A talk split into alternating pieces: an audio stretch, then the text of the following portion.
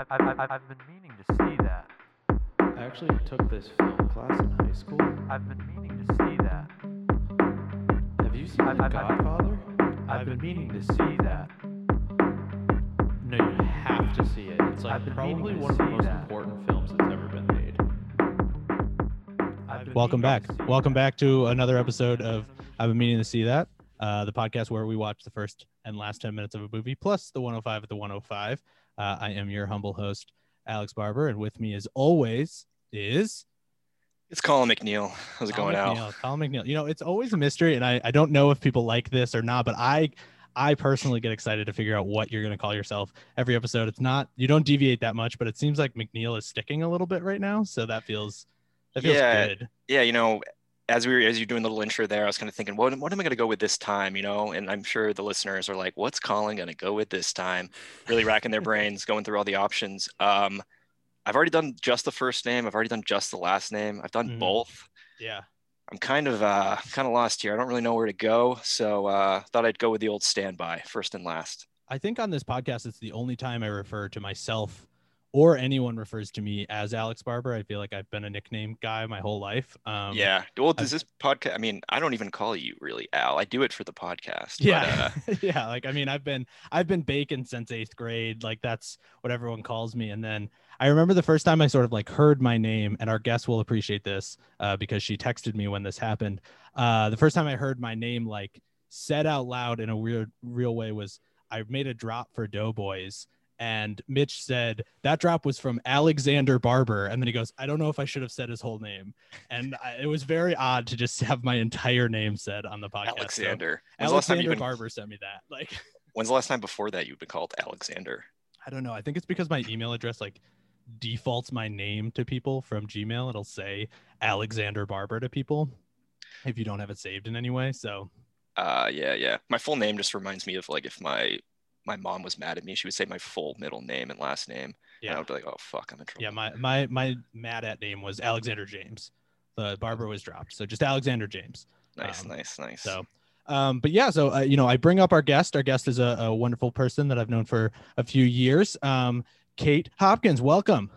Hi, guys. Thanks, hey, Kate. Thanks for having me. Thanks for having me. That Doughboys moment was big for you, Alexander, but it was just as big for me. It was very fun. If I felt famous, I had quite a few people text me. Oh, that's huge. To this day, that's probably my drop aside, probably my favorite episode of Doughboys. It was like the beginning of the pandemic when they had not figured out any recording yet, and it was just pure mayhem with a few of the sloppy boys. And it's just, I've listened to it a few times and it's great. It. So. Yeah. You should really become the guy that just goes by Alexander, not Alex. Like, actually, it's Alexander. Correct people. I feel like it's so pretentious to go by Alexander. Like, I would never want to do that. So Kate, welcome aboard. We really appreciate you being on. You host your own podcast, the Survivor Rewind podcast, on the Mess and Finesse Audio Network. Correct? Yep, that's right. I do with my co-host Carolyn McCallum. Caroline McCallum. I messed up her name. a dear friend who I work with on a weekly basis. We are going back to the beginning, the first season of Survivor, and going way in depth in every single episode of a 20-year-old show. Yeah, and it's also a 20-year-old show that has like multiple seasons a year, right? Isn't there like 40? There's two a year, so yeah, there's 40 seasons. That's wow. Insane. What season are you on currently? We're on 9. We're plugging through. Yeah, you're powering through those seasons. Yeah, we're almost a quarter of the way done. So do you try not to know who wins before watching the season? You try to go in with a blank slate? So I've seen all the seasons prior to doing the podcast, but I watched all 40 seasons in the year before the pandemic. So then there's 40 seasons. Yeah. 40, yeah. And my goal was to watch all in a year. It's a ridiculous goal. No one should have it. And if I knew a pandemic was coming, I certainly wouldn't have done it. Yeah, man, you really missed that. Like, I have so much downtime coming up, but I've already watched these 40 seasons. That's so impressive. I would not be able to get anywhere close to that. I'd get through 3 or 4 and I'd be like, wow, okay. You know, that's about. It was Yeah, it was a weird reaction. I saw an episode of the show and I was like, this show is great. I think I'm going to watch it really all. Is. Yeah, that's, I mean, we can't even get through a full movie. So we're, yeah. Yeah, so we technically have watched 14 movies this year.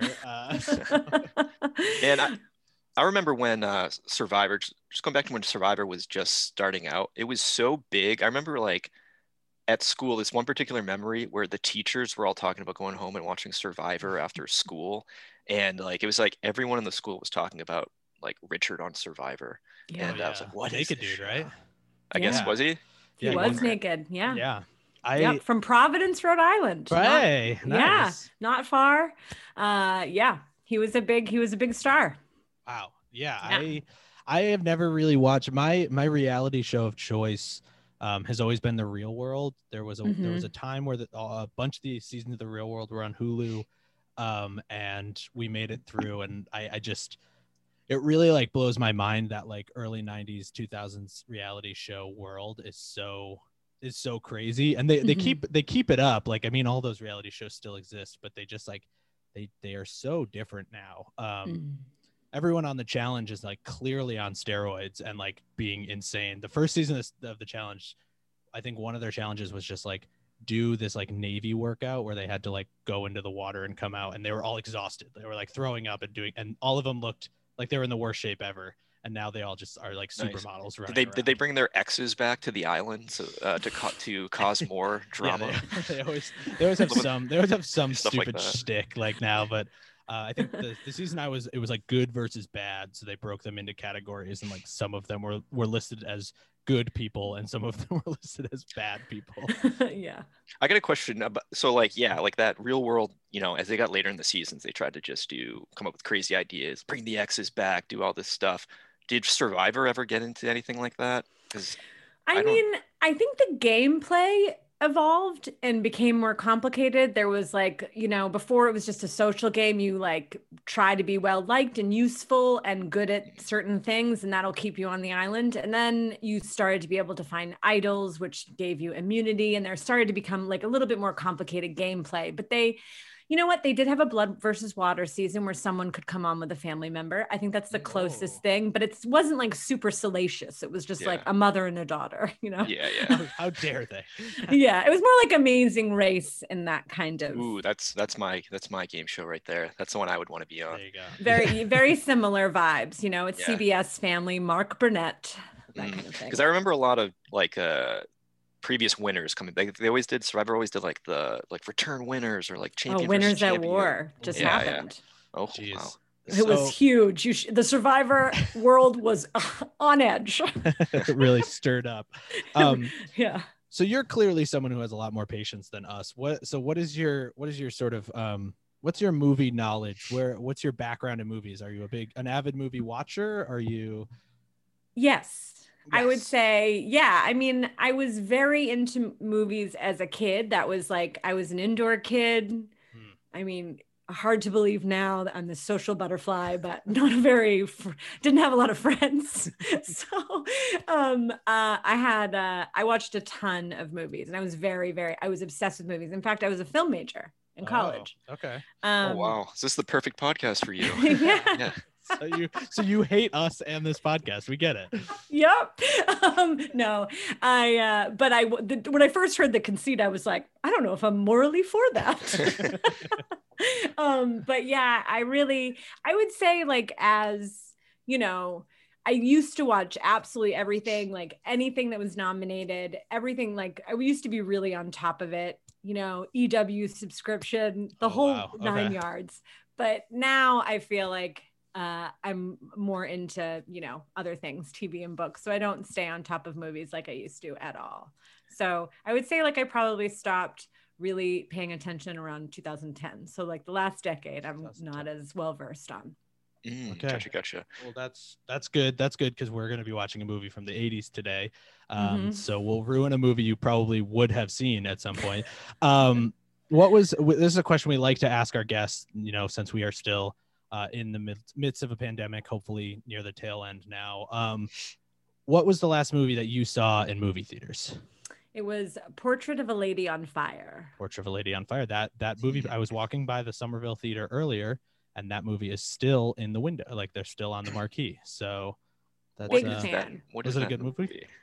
Well, I'll say it's a period piece. It's a lot of long looks. It's like one of those sad lesbian movies where they're on the beach and they're far away and they're painting each other. So I'm not sure if it's for everybody, but it was well reviewed and I loved it. One of those flicks, huh? Okay. Yeah, okay. It's like a you might take a snooze. It's a little bit. It's not super action packed, but yeah, it's great.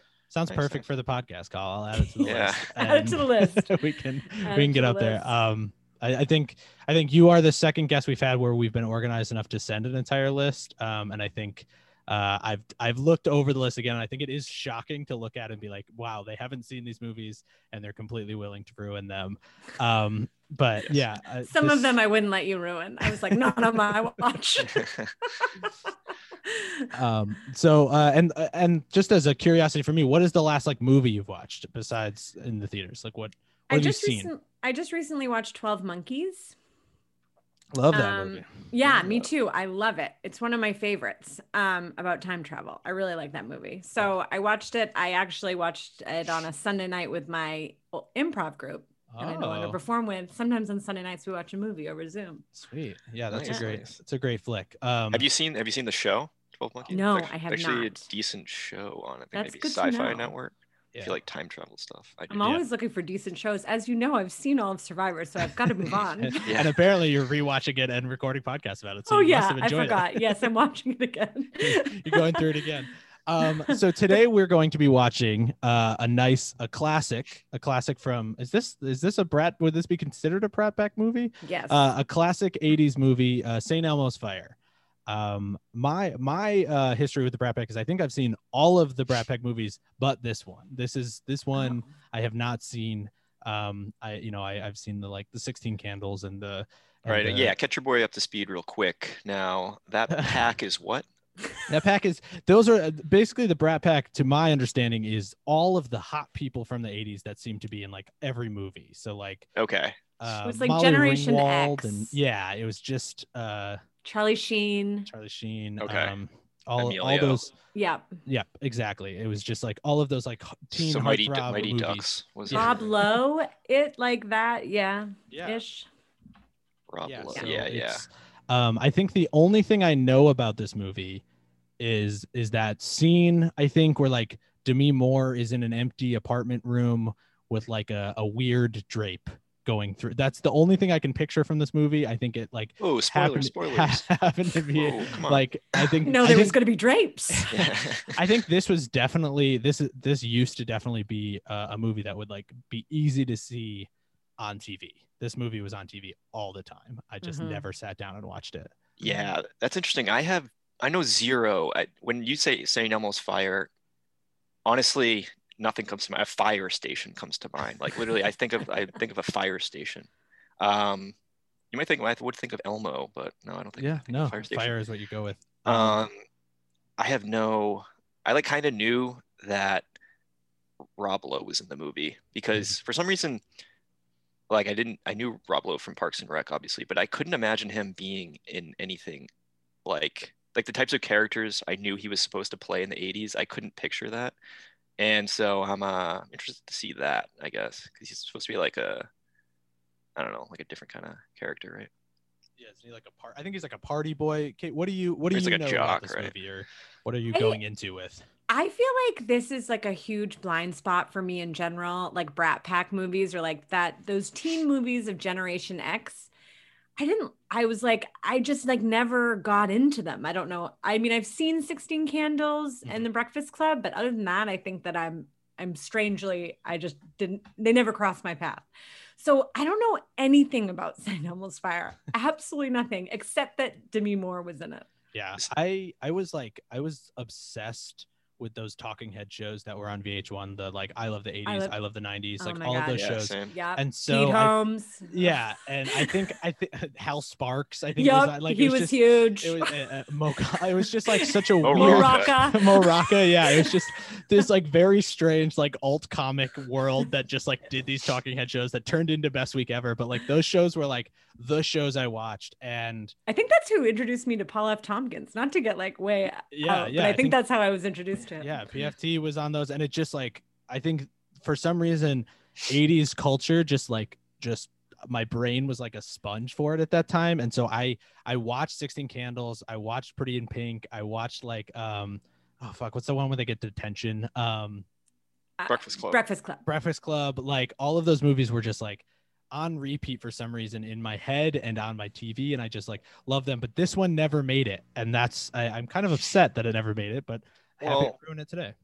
It's just, I don't know, this movie could be about anything, just looking at from the cover art, the movie art there, and even from the tagline, if you want to read tagline, the tagline for this movie gives us literally nothing. It kind of sounds like a tagline we would come up with: a group of friends just out of college struggle with adulthood. That's all we get.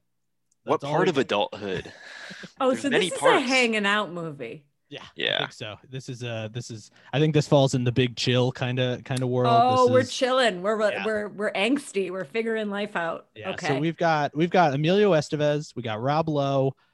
We got Andrew McCarthy, Demi Moore. Oh, he's part of the Brat Pack for sure. We've got a lot. We've got a lot of familiar faces. He's the bad boy there in Breakfast Club, right? Yeah, it's a Schumacher flick. Joel did other movies such as, let me see here, a lot of movies. So many. Batman Forever, famously. Yep. Batman and Robin. He did a Lenny Kravitz video short. So that's pretty cool. Lenny Kravitz music video. Yeah. So he's I think this is gonna be a fun one. I think it's gonna be very like nostalgic for a time that we shouldn't have nostalgia for. But like early 2000s, people who were watching TV religiously during the early 2000s, I think were just like, oh, the 80s were cool, huh? To be young and in love in 1985, just not a care in the world, huh? I have I am like very addicted to TikTok. TikTok has been something that is like stuck in my it's one of those things that my fingers just immediately go to the app. And there's this new trend on TikTok that's really getting under my skin, and it's kids posting videos that they're either from their parents or they're from like something, but it's like, imagine going to high school in the 2000s. And it's just like videos of like kids in 2006 to like 2010 walking the halls of their high school, and they're like, look how cool wearing high like school an is like shirt. Yeah, like in the 2000, and I'm just like, oh, I don't want to see this. I don't want like a generation to look at the 2000s like I looked at the 80s. Like this seems so uncomfortable to me. It is uncomfortable as someone a little bit older. It is uncomfortable. It's I don't like it. I don't like it at all. Yeah, I mean, it's just cyclical, right? Like it's just like, I mean, every generation kind of does that with the one right before. They're like, oh, I'll go like 15 years, 20 years later, and then it'll just like go to the next one. And I found it really weird when I think when Generation Z, I think it was Generation Z, started wearing like Friends gear as like a bit.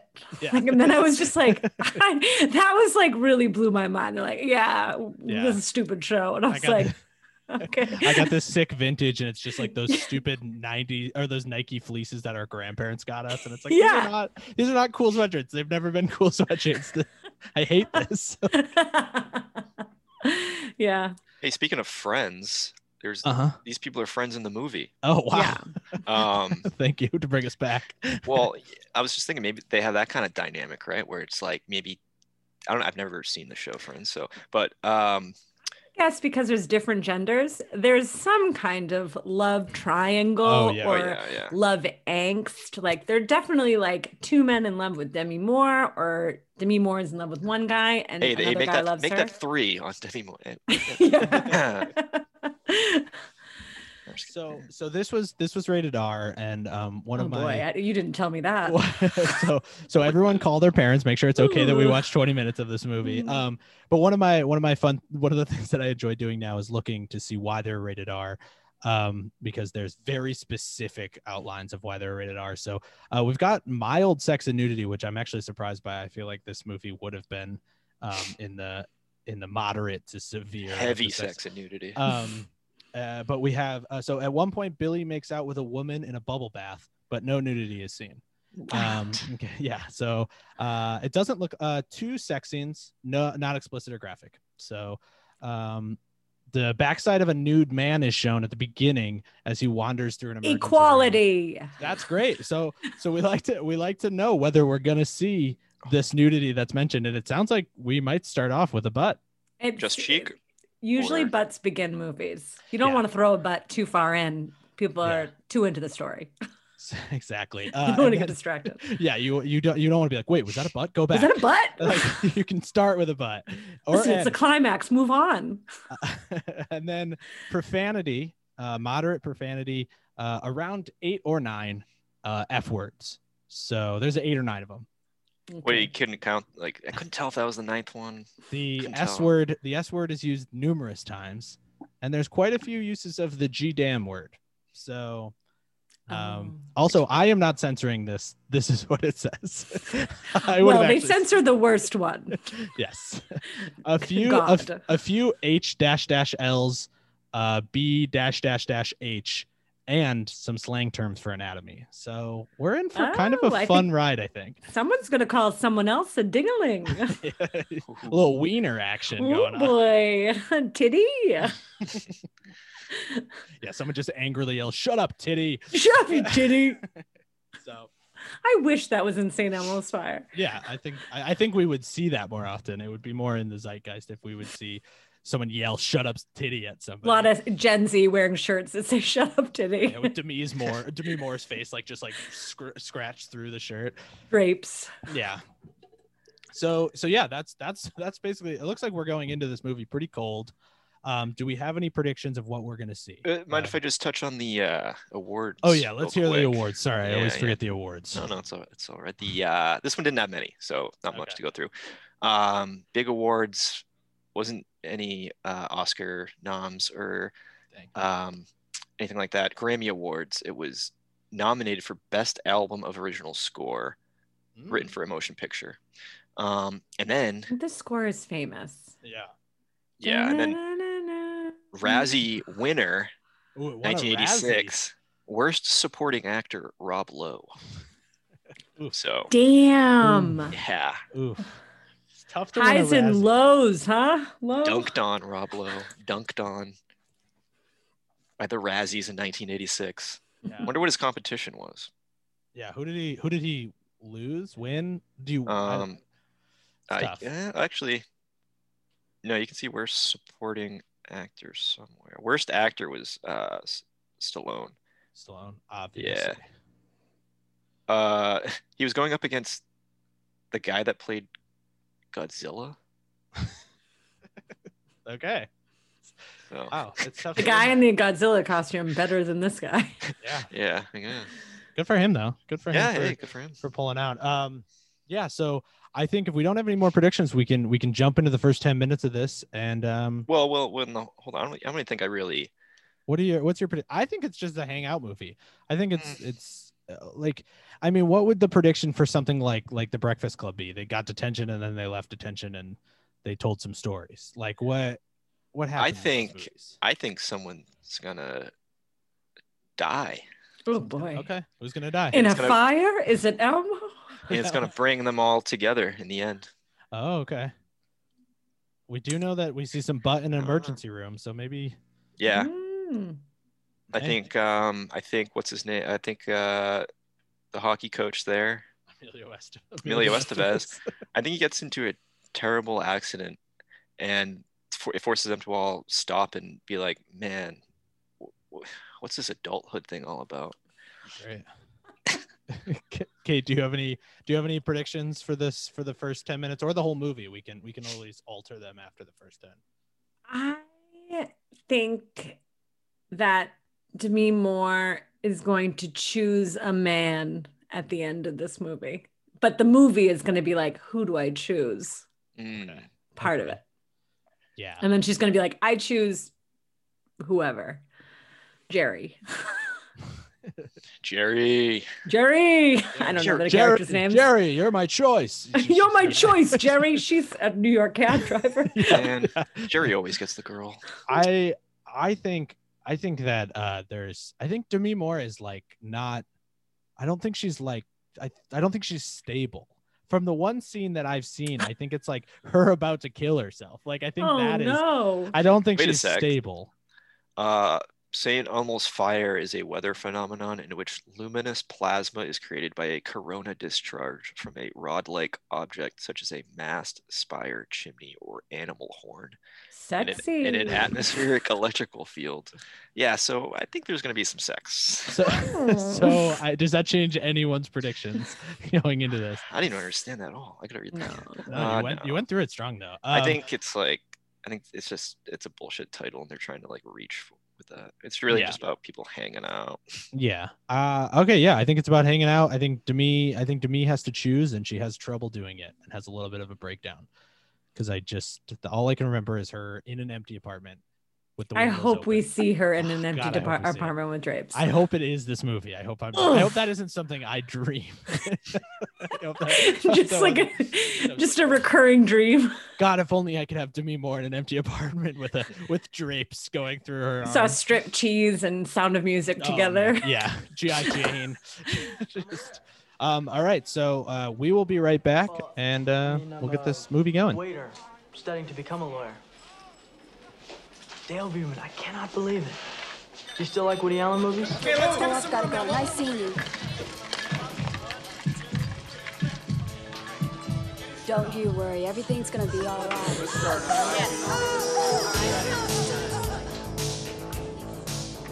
All right, so we had to stop it right before a music number. Yeah, and the woman there in that scene is the wife / mother in HBO's The Outsider, based on the Stephen King novel. So not terribly popular, but had to get that out there. She definitely looked familiar to me. I was wondering when I had seen her. Yeah. A lot of big names in this movie. It's crazy how they just use the same cast over and over again in movies. Yeah. This is the Brat Pack, by the way. This is it. Yeah. Nobody got confused with like characters like this. I just saw, and this is 2 new movies within a year, and they're totally different. I don't know. I just like Judge Nelson and the girl that he's like dating. They are like the 2 like outsiders in Breakfast Club. Like they're the 2 like. Yep. Anarchical crazy people but not in this movie. Not in this one, movie they're suits. Flip the script. They've really made it.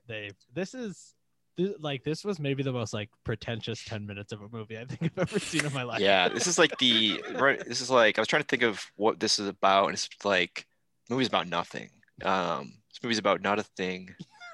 It's just I don't even like there's a group of friends, and like some of them are in relationships, and it just seems like it just jumps from one to the other, and like they each have their ups and downs. One of my favorite parts was there's always a part in movies like this, like right at the beginning to let you know, like a group isn't in the same place. Like someone's acting like a rascal, like Rob Lowe, although a serious rascal in this case, not really a rascal. He's drunk driving and hurting his girlfriend. But there's always like one character that's like, oh, we graduated 4 months ago. Are you still acting like a frat party? Like 4 months after graduation, you're supposed to be like Judd Nelson in a suit saluting. Yeah. Authority. Just being like, I work for a congressman. It's like, no, grow up, brother. We graduated 4 months ago. Rob Lowe's your classic wild card. Drunk driving and almost killing his girlfriend, and then almost cheating on her. Yeah, the same night. Flirting with the EMT and playing a saxophone. Yeah. Brings this. Don't touch the sax. Yeah, you're under arrest. Be careful with the sax. Hey, we all have that one friend. Hey, everyone's like a real big stereotype. Like you already know, like there's one guy in a waitstaff outfit, so like he has money issues. Then you have Demi Moore in some kind of like 80s Oscar dress coming from some gala. Like she obviously has a lot of money. With like a stylized hairspray mullet for some reason. Like oh man. Yeah, it was so Emilio Estevez talking to that doctor. Andie MacDowell. And just being like, and also just like the way that like that timeline just does not work. Like she is, what, she's like a resident at a hospital 3 years after she graduated. If he graduated, she fast tracked it to the ER, and he's in law school. Telling everyone that he's a lawyer, even though he's wearing his like waiters. Yeah. I mean, I'm going to school to be a lawyer. Also, it's normal to go to law school after you graduate. Like saying I'm in law school is way better than saying I'm a lawyer. Like, and then be like, well, I'm a waiter studying to be a lawyer. This is only 3 years after they graduated. Like, 4 months. 4 months after they did. Yeah. After they graduated, they're expected to. Okay. Yeah. So well, it's a 22-year-old going, I'm a lawyer. 4 months after graduation, I was still thinking about like, man, I should do something here. I was still interning at the Museum of Science and living in a 3-bedroom apartment with 5 people. Yeah, these people all appeared like, if I didn't see like that part that they were just got out of college, I would guess they were 30 years old. Or well, I think they are 30 years old. The actors, I mean, definitely. Emilio Estevez looks so much like Martin Sheen. It's like watching The West Wing with him and Rob Lowe. It was crazy how much he looked like him. I felt like what's interesting about this movie, though, is rarely you see a movie set in DC that's not about politics. Yeah. Just like the party, like the bar scene of DC. Yeah. Well, we did hear a little politics there. Yeah, it seems like Judge Nelson. It's a backdrop. He's just trying to make it in DC, but the rest of them are I don't know. What the one kid that I think is probably going to come off as the least likable character ever is the one who's like a writer, but he writes obituaries for the paper. Like he's wearing his like long wool jacket and being like, I want my characters to live, but I write characters that die every day. It's like, no, you're writing obituaries. Like, I do something you like. I like being scared of Russia. Yeah. Yeah, it's a lot of, that was, Gen X loved that type of character. It was like the first time we like embrace self-reflection as a society, and it made a lot of characters seem really obnoxious in hindsight. I wonder if that Russian guy that was into Russia, I wonder if he's in QAnon. Yeah, he's probably deep into some conspiracy. I think that's a plot line in this movie. Yeah, and I know you guys were thinking about it, and if you're looking for it, but the owner of the bar is Sean's dad from Boy Meets World. I know it was probably bothering all of you, but Sean's dad Blake from Clark. Boy Meets World. Oh, Sean's dad. Yeah, Sean's dad. okay. Not Corey's. All right, Sean's dad. The dad, the neighbor or the friend. Yes. The dad that's probably in about 8 episodes of the like 200 episode show. That's who he was. I know he probably looked familiar to both of you. Yeah, he was what was his thing on that show? He was just like an alcoholic who couldn't get it together. He was an alcoholic truck driver, I believe. Yeah, so he wasn't around a lot. I'm never around Sean. So we find that St. Elmo's is the bar that they hang out at. Yes.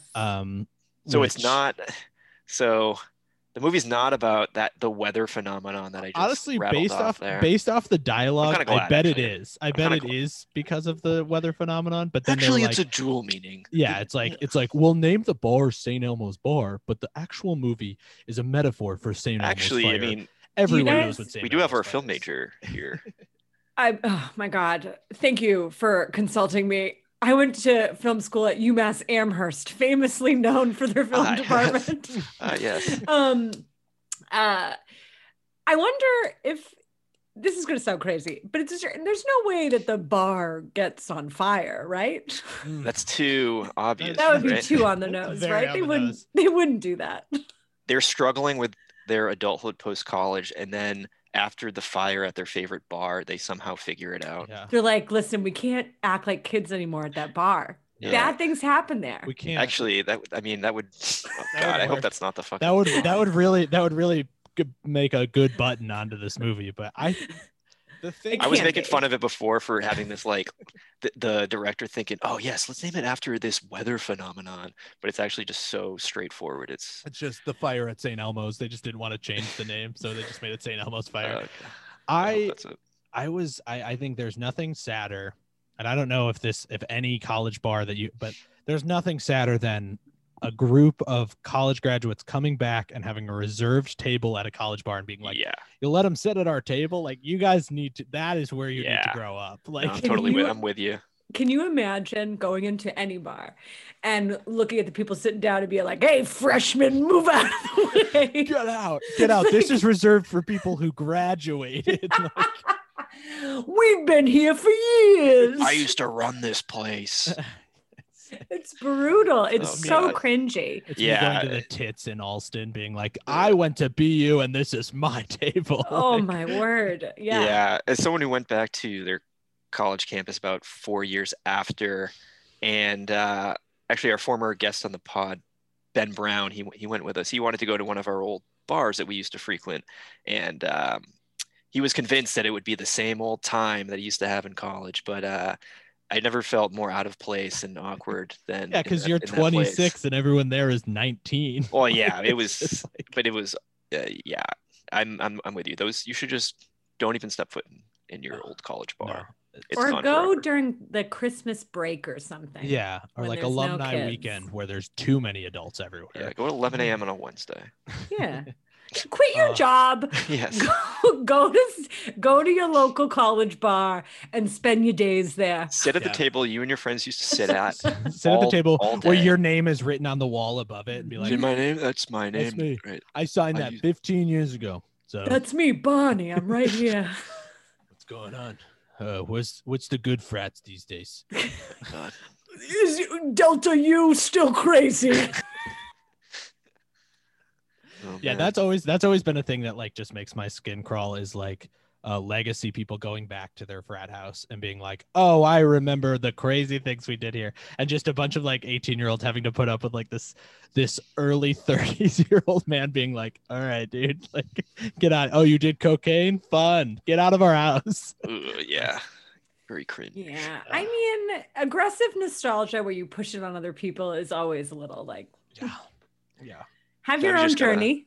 You gotta let things go. Things are lost forever. And make new stories. Fill out the new pages of that book. Move forward. And that's what the people in St. Elmo's Fire should do. All right. I think they're going to. I don't want to. I think that the end of the movie, they're gonna realize their fatal flaw, and they're gonna fix it. Yeah. Do you think, the relationships we've seen so far, do you think they'll last till the end, or do you think that there's a mix match, little swap? I think that Demi and Andrew McCarthy or that wool jacket guy are gonna get together.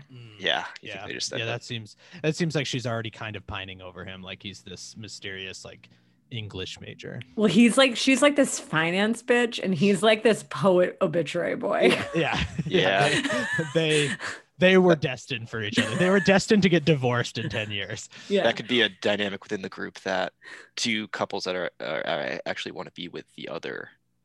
Person in the couple. I also think there's going to be an issue with Rob Lowe where he's like has been or is in love with somebody, but like his way to fight off of that love is like he's been fucking everyone else. Like it doesn't seem like he cares about his wife and kid. He's got that, what was her name? I forget what her name was, but the mom from Outsider. He seems Wendy. To be like dragging Wendy along in this like kind of inappropriate way. Kind of, I'd say. I'm gonna go ahead and say that seems like a toxic relationship. I feel like it's on the verge of being inappropriate. Like it's a little unhealthy. Him being married, having a kid, and then having a girlfriend, getting drunk, crashing her car, and then cheating on her at the bar after. Yeah. So I feel like he's about one strike away, I would say. Yeah. Definitely very close to being dumped.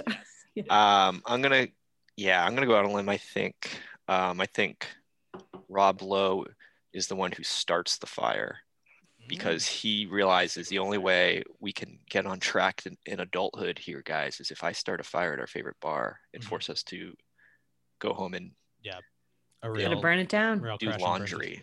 And I think Emilio Estevez, I think we're going to see at least three more scenes with Emilio. We won't, but the movie will have three more scenes with Emilio Estevez where you don't want to watch them because he's uncomfortably talking to this doctor while she needs to go to work. He's going to keep going to the hospital and being, hey, like, so I know you got surgery right here, but do you maybe want to busy? Cause I just got off my waiter job and I don't have homework tonight. So I was hoping maybe we could my lawyer job. I mean, waiter job right now, but lawyer job eventually. Hopefully. Yeah.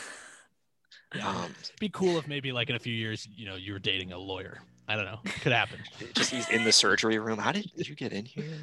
Yeah, Just like this little twerp and this like very like obvious waiter outfit. Yeah. Yeah. Yeah. The bow tie. Oh man. Oh man. Yeah. That's a central love story. That's his whole deal. His whole deal is going to be Andie MacDowell. He's not going to have much else. Yeah. Him being like, did you see her? And everyone's like, who are you talking about? We were driving away and you ran back into the hospital. No, I didn't see her. Can you imagine meeting your crush from college and then be like, what have you been up to? And you'd be like, I graduated. And then being like, I knew you would. I knew you had it in you, champ. Like, way to push through that rigorous 4 years of college. Congrats. What makes you more feel like a little kid than someone being like, I knew you would? Yeah. I did it. I did it, Mom. I did it. I did it, Mom. You're a doctor. Take care of me now. I hope he doesn't get Andie MacDowell by the end. I hope it's just a long chase and he just falls a little bit short. This might be a hot take, but I don't think anyone deserves Andie MacDowell. I agree. Well, that's why I said that, because I don't think he deserves. She's obviously, better than him in this movie. She's better than him in every movie. I think those. I think we're gonna see some craziness. I think at the last 10 minutes. Oh my god! I think the last 10 minutes of this movie are gonna be great. Yeah, I also think I think the name Judge needs to come back. I think Judge Nelson, Judge Reinhardt, like Reinhold, like isn't it Judd? It's Judd. It's Judd. Well, Judge Reinhold is Judge, right? Yes, it is. Okay. Yes, okay. But Judd Nelson is Judd Nelson. Either way, both of those should come back. Judd is fun. That's a fun I agree name. That Judd is in. Can you imagine a baby Judd though? That's baby rough. Judd. Hey, little baby Judd. Oh, Judd. Judge Reinhold too was a guy. Mm-hmm. He was in Beverly Hills Cop. He basically, Judge Reinhold has the same waiter's uniform as Emilio Estevez in Fast Time at Ridgemont High. Mm. So, but yes, I agree. Judd and Judge. And Emilio, for that matter. Let's bring them all back. Emilio. And to me. And Elmo. Me. Yeah, and to me. All right. Good names. And Rob. Yeah. Let's bring them all back. Robs. I'm gonna have a Brat Pack of children. Name them all the Brat Pack. A girl named Andie, adorable. Oh, great. Do we have any predictions before we move into the last 10 minutes of this movie? Anything you want to see? Yes, Rob Lowe dragging Demi Moore out of the fire. Okay. Guys, I think they're gonna grow up. I think this is a coming of age story, but it starts after they graduate. They're going to take a step into adulthood and we're all going to see. It's going to be very clear. Are they all going to make it? Make it how? Alive. Are they all going to make it alive? I think... Ooh. No. Actually, I already said no. So I already said at the beginning someone was going to die. I'm going to say yes, but one will be damaged. Okay. Yeah. There's going to be pain. There's going to be a lot of pain in this movie. You don't think Rob Lowe maybe drinks and drives at least one too many times here? I mean, I'd love it if it happens. He launches his car into St. Elmo's, causes the fire. I do like that. Yeah. That'd be fun. I would love it if he drove. A real Thelma and Louise ending to St. Elmo's fire. In the same car over the building across the street, and it cuts. Oh, man. I just realized you guys did this with Thelma and Louise, and I'm so mad. Oh man, yeah, no, that one almost got me. I almost watched that movie afterwards, but you know what? I didn't. I think I still might. So I think that's still currently as a one from us, but yeah.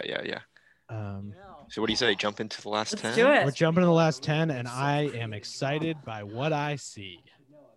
Beautiful. Here we go. We'll be right back. You know what I've been doing every day since I got fired? No. What? I've been going down to the hospital and sitting with my step-monster.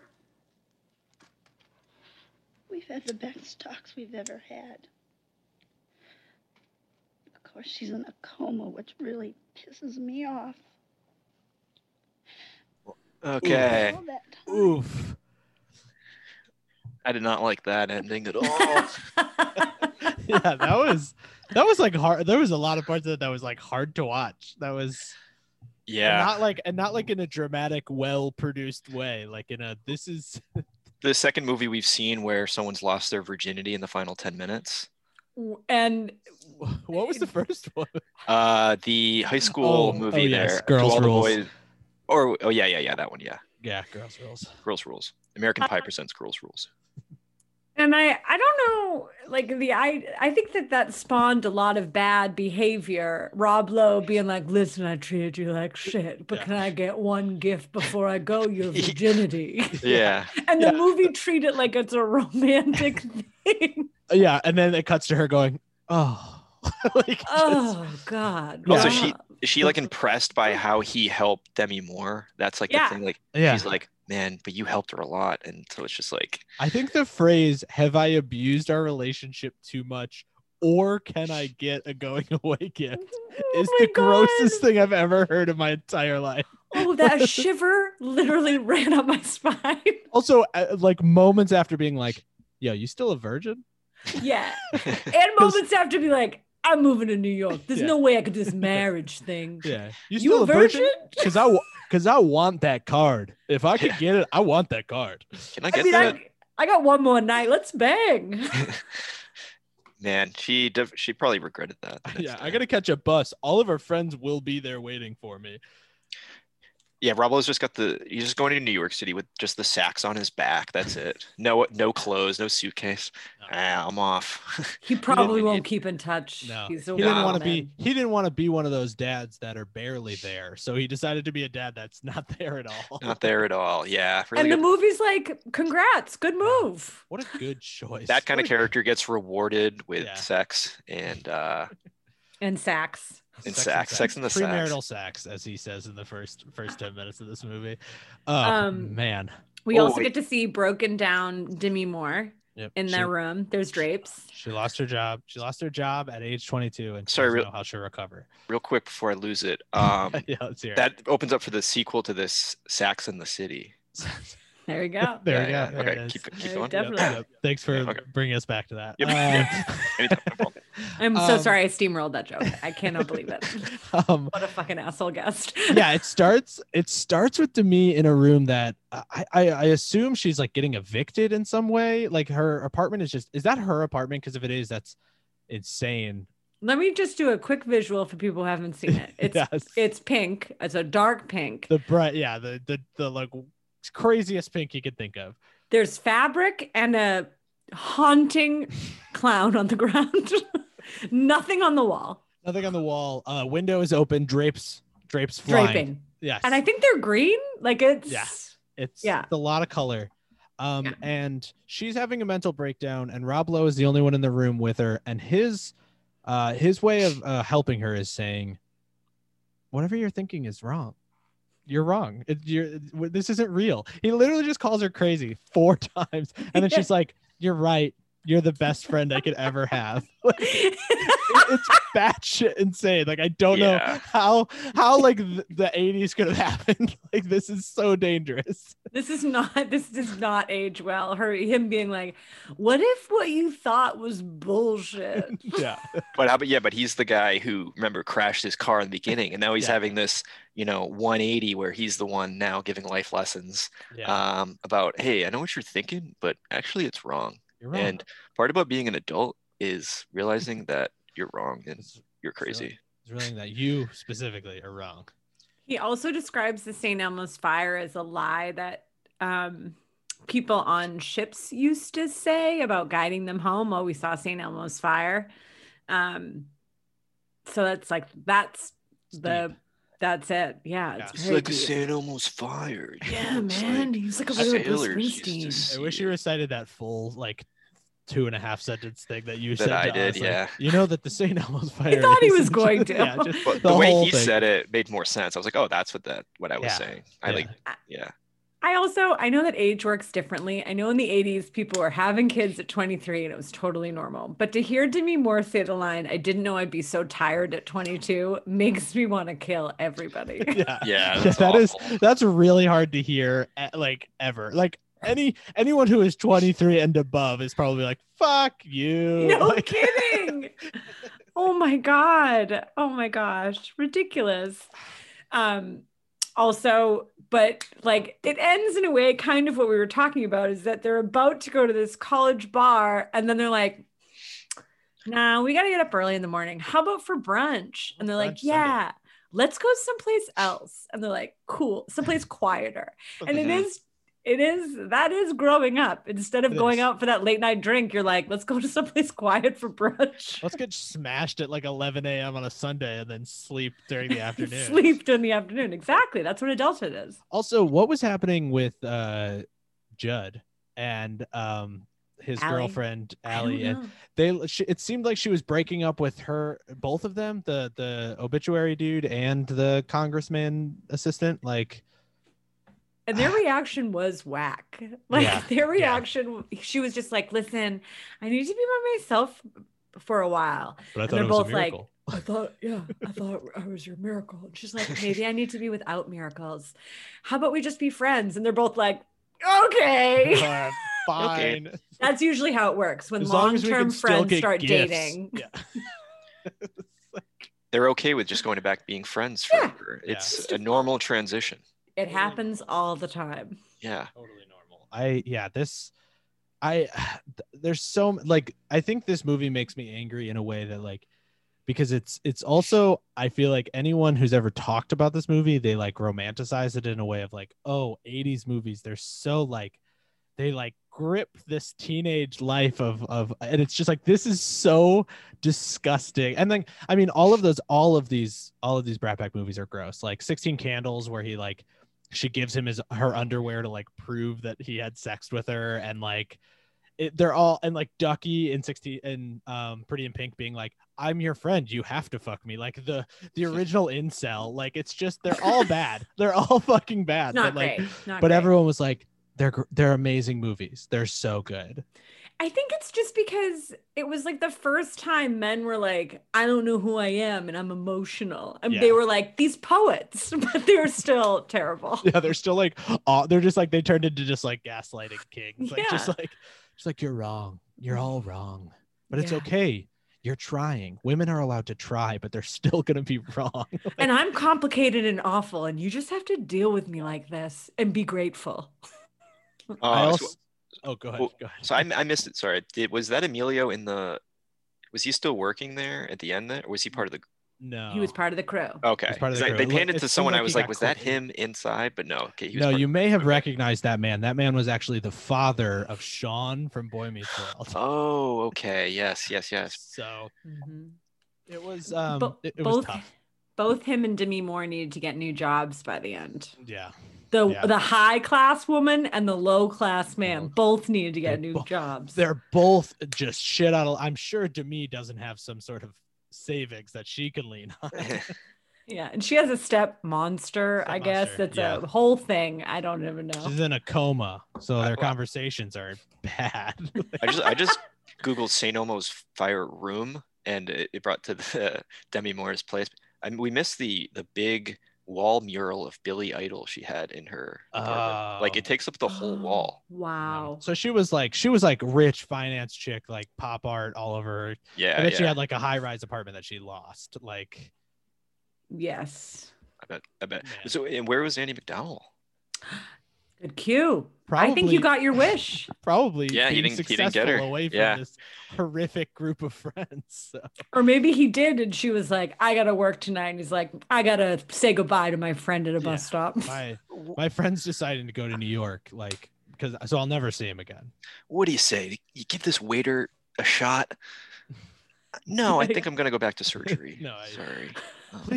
Please stop coming here. Just stop coming to the hospital. So what do you say? Also, we forgot that, like, it really doesn't age well, but the last thing he says to her is like, "You still like Woody Allen movies?" Yeah. Oh man, what a thing to shout in a hospital in 2021 at a doctor. Just, and you still like Woody Allen, as she's turning. No, I don't. Picking up like a child who is like her parents are in danger. Like, Annie's still your favorite movie of all time, right? You think there's nothing problematic about it? Yes, I love Annie Hall. Let's go. Like, of course I do. Annie Hall, yeah, not Annie the musical there. Oh man, yeah. I just think. This whole I don't know. Also, like at the end there, it shows them like as adults. I think we did miss a lot of the growing up, but in the last 10 minutes, it doesn't seem like they superficially grew up at all. They just like got a couple of them got fired. Like that seems like all that happened, but they like do that fun little flashback thing of them walking with their graduation gowns. And all I can picture is that this is only like 5 months later. Yeah, like it's a month. So ridiculous, the timeline. I can't imagine how much time so ridiculous. And I can imagine if you like watch this movie when you were 22 and realized, doc, I got 4 more months before my life is fucking total shit. It's ruined. Yeah, like I think it took me like 5 years. So like, yeah. Yeah, no, there's no timeline. I do think that movies in general give you a false sense of like beginning and endings in your life, right? It's all like a big mush of like slow transitions. And then you're like, oh, I guess I'm really out of college now. It's not like, goodbye, college. Hello, work at Wall Street. Well, I have to imagine the person, whoever wrote this was 24 when they wrote this. I mean, like they just got past that and they're like, man, I just overcame something crazy in my life, and everyone else does it at 22 as well. Also, if any of my friends came to me and they're like, I'm the assistant to a congressman, I would be like, okay, you're an assistant. Good. That's an entry level position. You're doing well. Great. Like, what if he said to every cop you met, gave him his card and was like, anything you need me to do. Yeah, let me know. Let me know what you need me to do. I need you to get away from me right now. I don't care what congressman you're. I think you can pull some weight around. In DC, that pulls a lot of weight. A congressman. I'm sure everyone in DC works for some congressman somewhere. I know a congressman, so. So are you gonna give up that virginity, or? Are you willing to give me a gift that you found out that I am assistant to a congressman? Yeah, yeah. I think. Also, like just framing her virginity as a goodbye gift made me just feel like it was like I wanted to throw up. Yeah, it was awful. It was truly awful. And he's just like behind her when it starts, so she like turns. And I'm just like, this is far too graphic. Of like, you just every part of this feels like you're taking advantage of this girl with blue fingers. Like I just. Oh God! It was awful. He just gets sent off to NYC, like the man, like he's like. And there's something bizarre about the way Rob Lowe looks too. It looks he's very pretty for a man, but it's almost like it seems otherworldly, and he's like. Yeah. It's like he has so much hair on his head, but nowhere else on his body. Like, I know. They even kind of make a joke about it. They were like, don't shave. Like, keep not shaving. And he's completely clean shaven on his face. Like, it's like they make a joke that he, like, doesn't have any hair. Like, it's very strange. He looks like someone made a man in a lab. Yeah, and his shoulders are so like he's tiny. He's like he's a tiny man, and it's but like, he's also a bad boy. He plays the. But he's also sensitive. He's supposed to be. Yeah, he's a sensitive bad boy, kind of like Sean Hunter from Boy Meets World. Oh, I see. Yeah, and also just like having like everything he said was condescending, even when he was like, if someone in New York will take me on the sax, and then she's like. You're very good at the saxophone. And he says those words with her as if like, it's like, yeah, you always say that. You always tell me how good I am at this thing. Like, leave me alone. Like, it's just like, God. All right. So I know that was a tough 10 minutes, but you guys ready for. Oh my God. We got to go back. You guys ready for a minute and 5 seconds? I forgot about the 105. This was just get every guest. Oh. Yeah. We're ready for everyone's favorite. It's time for the 105. It's time for the 105. Hey, y'all, it's time for the 105. That's the 105, yeah? Welcome to 105, bitch. All right. Wow. Man, oh, my God. Man. If I didn't hate him more.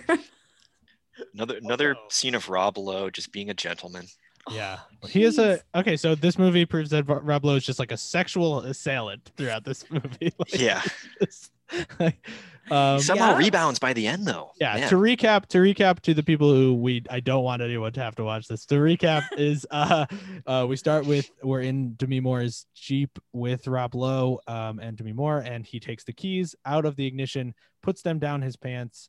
She says, "Give me my keys," and he says, "Come and get them." like a funny joke. And then he doubles down on the joke about 8 more times. She pushes him out of the car, doubles down on the joke again. He's like, I got a boner. I got a boner. She grabs her keys out of his pants. He says, watch the crank. And then she says, I needed a friend. And he says, get back in the Jeep and get in the missionary position. That's real words that were just said. As the neighbor's watching. Yeah, as the neighbors are watching. The hero of a neighbor comes out and watches it happen. Yeah. So it was pretty good insight there into the characters a little more. No. I'm guessing that's where it turns him, right? Like that's the point. Yeah, because there's gonna be something between then and the end where he's then like giving Demi Moore advice that she's like how did he redeem himself there? Maybe I'll have to watch this movie. I don't know, just to find that out.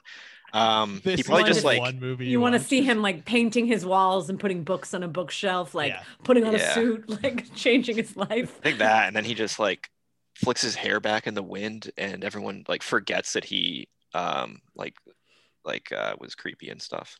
They just forget everything bad about him with the hair flip. I mean, he has a powerful look. Yes, he does. Could be that simple.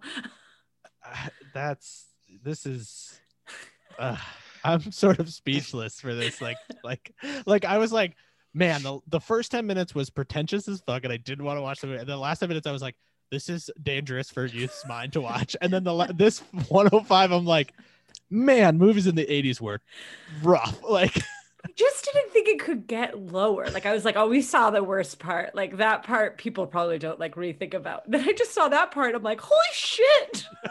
Also, I think this might be the first time like a 105 at the 105 was like perfectly a minute and 5 seconds of like, here is a scene that you get to see that's awful, and then it's over. Like it starts right at the beginning, and then she drives away at the end of the 105. I feel like we didn't start or stop in the middle of a sentence. Yeah, I forgot what I was gonna say. Someone else jump in. Hurry. It's just bad. It's so awful. You know what? Yeah, it was. Wow. I just didn't. I think I'm shocked that I haven't. That yeah. I think I'm speechless. I got it back. No worries. Okay. We couldn't fill time. We're so upset. We're like Bampa. We're both like, we don't like it. We don't like the movie. Shut it off. I was hoping for a couple more wows. No. Wouldn't part of growing up be like realizing Rob Lowe is like the friend you should maybe leave behind in college and not carry on with your dog? Yeah, or is it like, or is part of it like realizing, hey, maybe he's not that bad, which is what they ended up like seeming like that was the case. There was this whole like vibe in the 80s that like alcoholics were like rascals that you had to put up with. And it was just like, oh no, Barry ran into a statue again. Different times, yep. It was like inappropriate to be like, I don't want to be friends with Barry anymore. Yeah. I think that like has changed, or at least maybe I'm just talking about my family and my family history. I think it did change. And then I think it changed again, but I think it changed into they have a problem, we need to support them, which was also a thing. And then I believe it's changed to like, they need to deal with their own thing. They can't drag you down with them. Yes. I feel like where we sort of live now of like, no, they're a bad person sometimes. And like, they have to deal with that on their own. It's not your responsibility to get assaulted by them in a Jeep and be like, he's got problems. You like, also can't change somebody by being super nice to them 100% of the time and letting them throw you out of a Jeep and be like, get in the missionary position. Yeah. Get in my favorite position, the missionary position. Give me your virginity. It's Christmas. I'm sure moving to New York City with nothing but the sacks on his back is going to really fix everything. He's going to, have a be a menace. Yeah. It's going to be a sex pest in the Lower East Side. Of all the follow-ups I want to see, Rob Lowe's is the least. Like, I don't want to see that sort of like freeze frame of like, Rob Lowe didn't make it in New York and we couldn't contact him for, for information. Like that sort of freeze frame. Yeah, his would just be sad. He moved to New York, never heard from again. I hope so. Yeah, for all of their sakes, that's what I hope would happen. Or he's like, 60 now and still doing the same shit. I think there's a point too where they're going to start going back to Elmo's Fire at night, just because they're realizing that, life is terrible and you should just drink all the time. Yeah. I do like that at the end they went to the window. Like they were, why were they like, it seems like it was so like Pavlonian to just sort of walk towards St. Elmo's, and they got to the window and they were like, I gotta get up early in the morning. It's like, why are you at the bar? Like, why are you there? Yeah. Why did you have this moment where you all stared inside and were like, nope, not for us tonight? I always like to look at a bar window, catch the vibe, see if I'm up for it, then leave. Leave my bee, stare in the field window, and be like, nope. You know what? I'm too strong for it tonight. I drove all the way here, but I'm out of here. I think I'm gonna look for jobs in the morning. Instead. Yeah. Yeah, me too. Also a real 80s thing to be like, I have to get a job tomorrow. Like, yeah. It's like, and you will. You'll have one. I have to walk around the city with a newspaper clipping looking for a job or something. I gotta take a red marker and circle some more ads. Do the thing that all of our parents said to do, is just like print out a bunch of copies of your resume and just go to different businesses and hand them out. Yeah. And be like, hire me. This is what I have to do to get a job. This is my resume. Now would be a good time to do that. The height of during COVID and stuff. Yeah, go right into places. I did that. I did that once. I had a bunch of resumes and I went to a restaurant and they were like, we don't need a resume. And I was like, fair. I could be a no resume guy. Required. Oh, Alex, that sounds cute. I didn't get the job. Well, hey, it's okay. It's okay. Hey, they didn't deserve you, man. They didn't. Yeah. They didn't. Then I got a temp job at MIT. Look at me now, Mom. Just like Andie MacDowell and with Emilio Estevez, she didn't deserve him. Yeah. And I hope she doesn't get him. I hope so. Yeah. Yeah. I hope she was not in the movie ever again. Like, I hope it was like he moved on. He didn't bother the nice doctor ever again. And yeah, the plot line was just he tried to get in touch with her again, but he couldn't. And then the movie just ends. Yeah. I bet he made a grand gesture, and that's why he lost his job. Yeah. He left work early to stand on the counter of the hospital and like just right on a gurney to her, like, hey, I know you don't see me up here, but I am gonna be a lawyer and you are a doctor, and I think we would be a good couple. We could go see the newest Woody Allen movie together. And like the orderly comes and tackles him, and just that's all that happens. So I have a feeling I know what's gonna happen, but I think we're wrapping up here. So I think we have to go through and do our one-line synopsis of this movie and then give it our rating. And there's no St. Elmo's Fire 2, right? Back in the flames or something like that. Back to the bar. So Kyle, what's your one sentence synopsis this week? Yeah, so I hated the ending to this movie, but the other parts were okay. So if I had to sum it up, I mean, it's pretty straightforward, St. Elmo's Fire is a movie about a group of college friends who immediately upon graduation realize that they're not adults, and they get really scared. And over the course of Rob Lowe borderline sexually assaulting people in the movie, they realize that the only way to become an adult is by going to brunch. Beautiful. Kate, do you want to give us your one-line synopsis of St. Elmo's Fire? Sure. St. Elmo's Fire is about seven people. 6 are mildly terrible. 1 is really terrible. That begins with night drinking and ends with day drinking. Love it. Okay, and mine is 7 entitled Georgetown alums refuse to grow up because they don't think they have to. Did they went to Georgetown? Did they mention that? Yeah, they went to Georgetown. Oh, okay. Wow, that's worse. Okay, so now is the time to rate it. If you are not familiar with our rating scale, it is a 0 to 2 scale. 0 is you do not want to watch this movie. You don't want to go back and see any of it. A 1 is the TNT TBS rule. If it's on, you'll watch it, but you're not really actively seeking it out. And a 2 is you're going to try to watch this movie, sometime in your lifetime. So as our guest, Kate, what are you going to give St. Elmo's Fire? Okay. So I want to say I came on this podcast thinking there's no way I would not give it 2. I see a full movie. I don't see the beginning. I don't see the end. I see the full movie. I owe it to the storyteller to hear the story how it's supposed to be told. That said, I did not care for what I saw. And there's just no way that I'm going to turn it on. So I'm going to give it a 1. Ooh. And if it was passively on, I would be like, let me catch the middle. I would maybe like make fun of it with another person, have a safe space, you know, a good time. Mm-hmm. But I can't imagine me like putting it on just to watch it for film wise. That seems yeah. Great. Welcome to the podcast that destroys movies for you. Yeah. Kyle, what are you giving this one?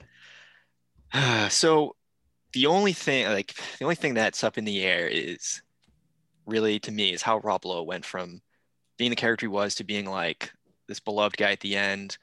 I think it was something so stupid and simple that it was like he, I don't even know, like he did one nice gesture and they were all like, wow, he's really an adult now. But I guess I'll give it a 1. If it's on, I might check it out. But only, can I get one with an asterisk, only if it's in that portion of the movie after the 105, the second half. If it's the first half. You just want to see the last, let's see what the last act.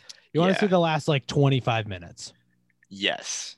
Okay. And also if there was a spinoff movie of maybe what Andie MacDowell was up to, I'd check that out.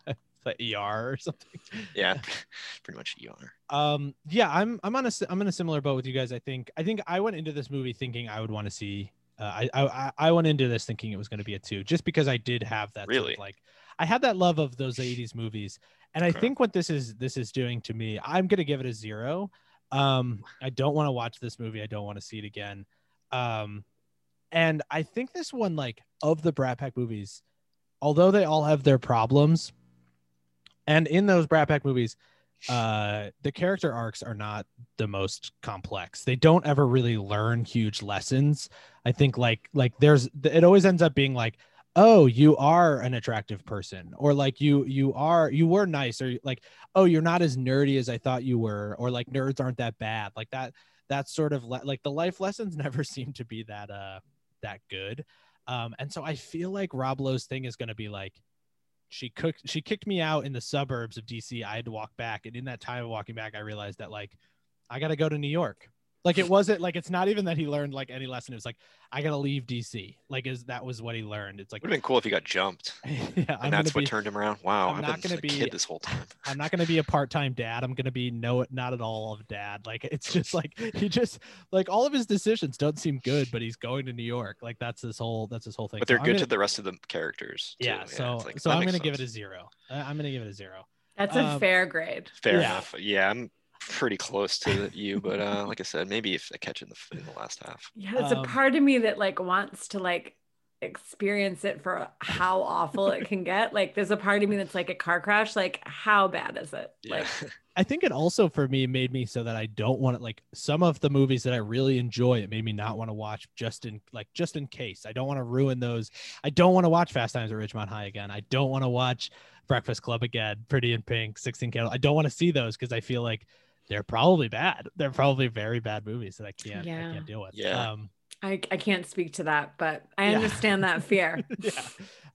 So that was St. Elmo's Fire. I think, you know, we can all say that we've seen the movie now. We can all say that we've seen the movie. We have a recap ready. And this is the part of the show where, Kate, if you want to plug something, I know we plugged it up top, but if you want to plug anything else, tell us a little about what you're working on. If you like Survivor, and even if you don't like Survivor and you want to hear 2 women talk a lot about a subject they're very passionate about, listen to Survivor Rewind anywhere you find podcasts. You can find us on Twitter at Survivor Rewind. You can find me on Twitter at Kate the Grape. I mean, sometimes I talk on there, sometimes I don't. I go through stages.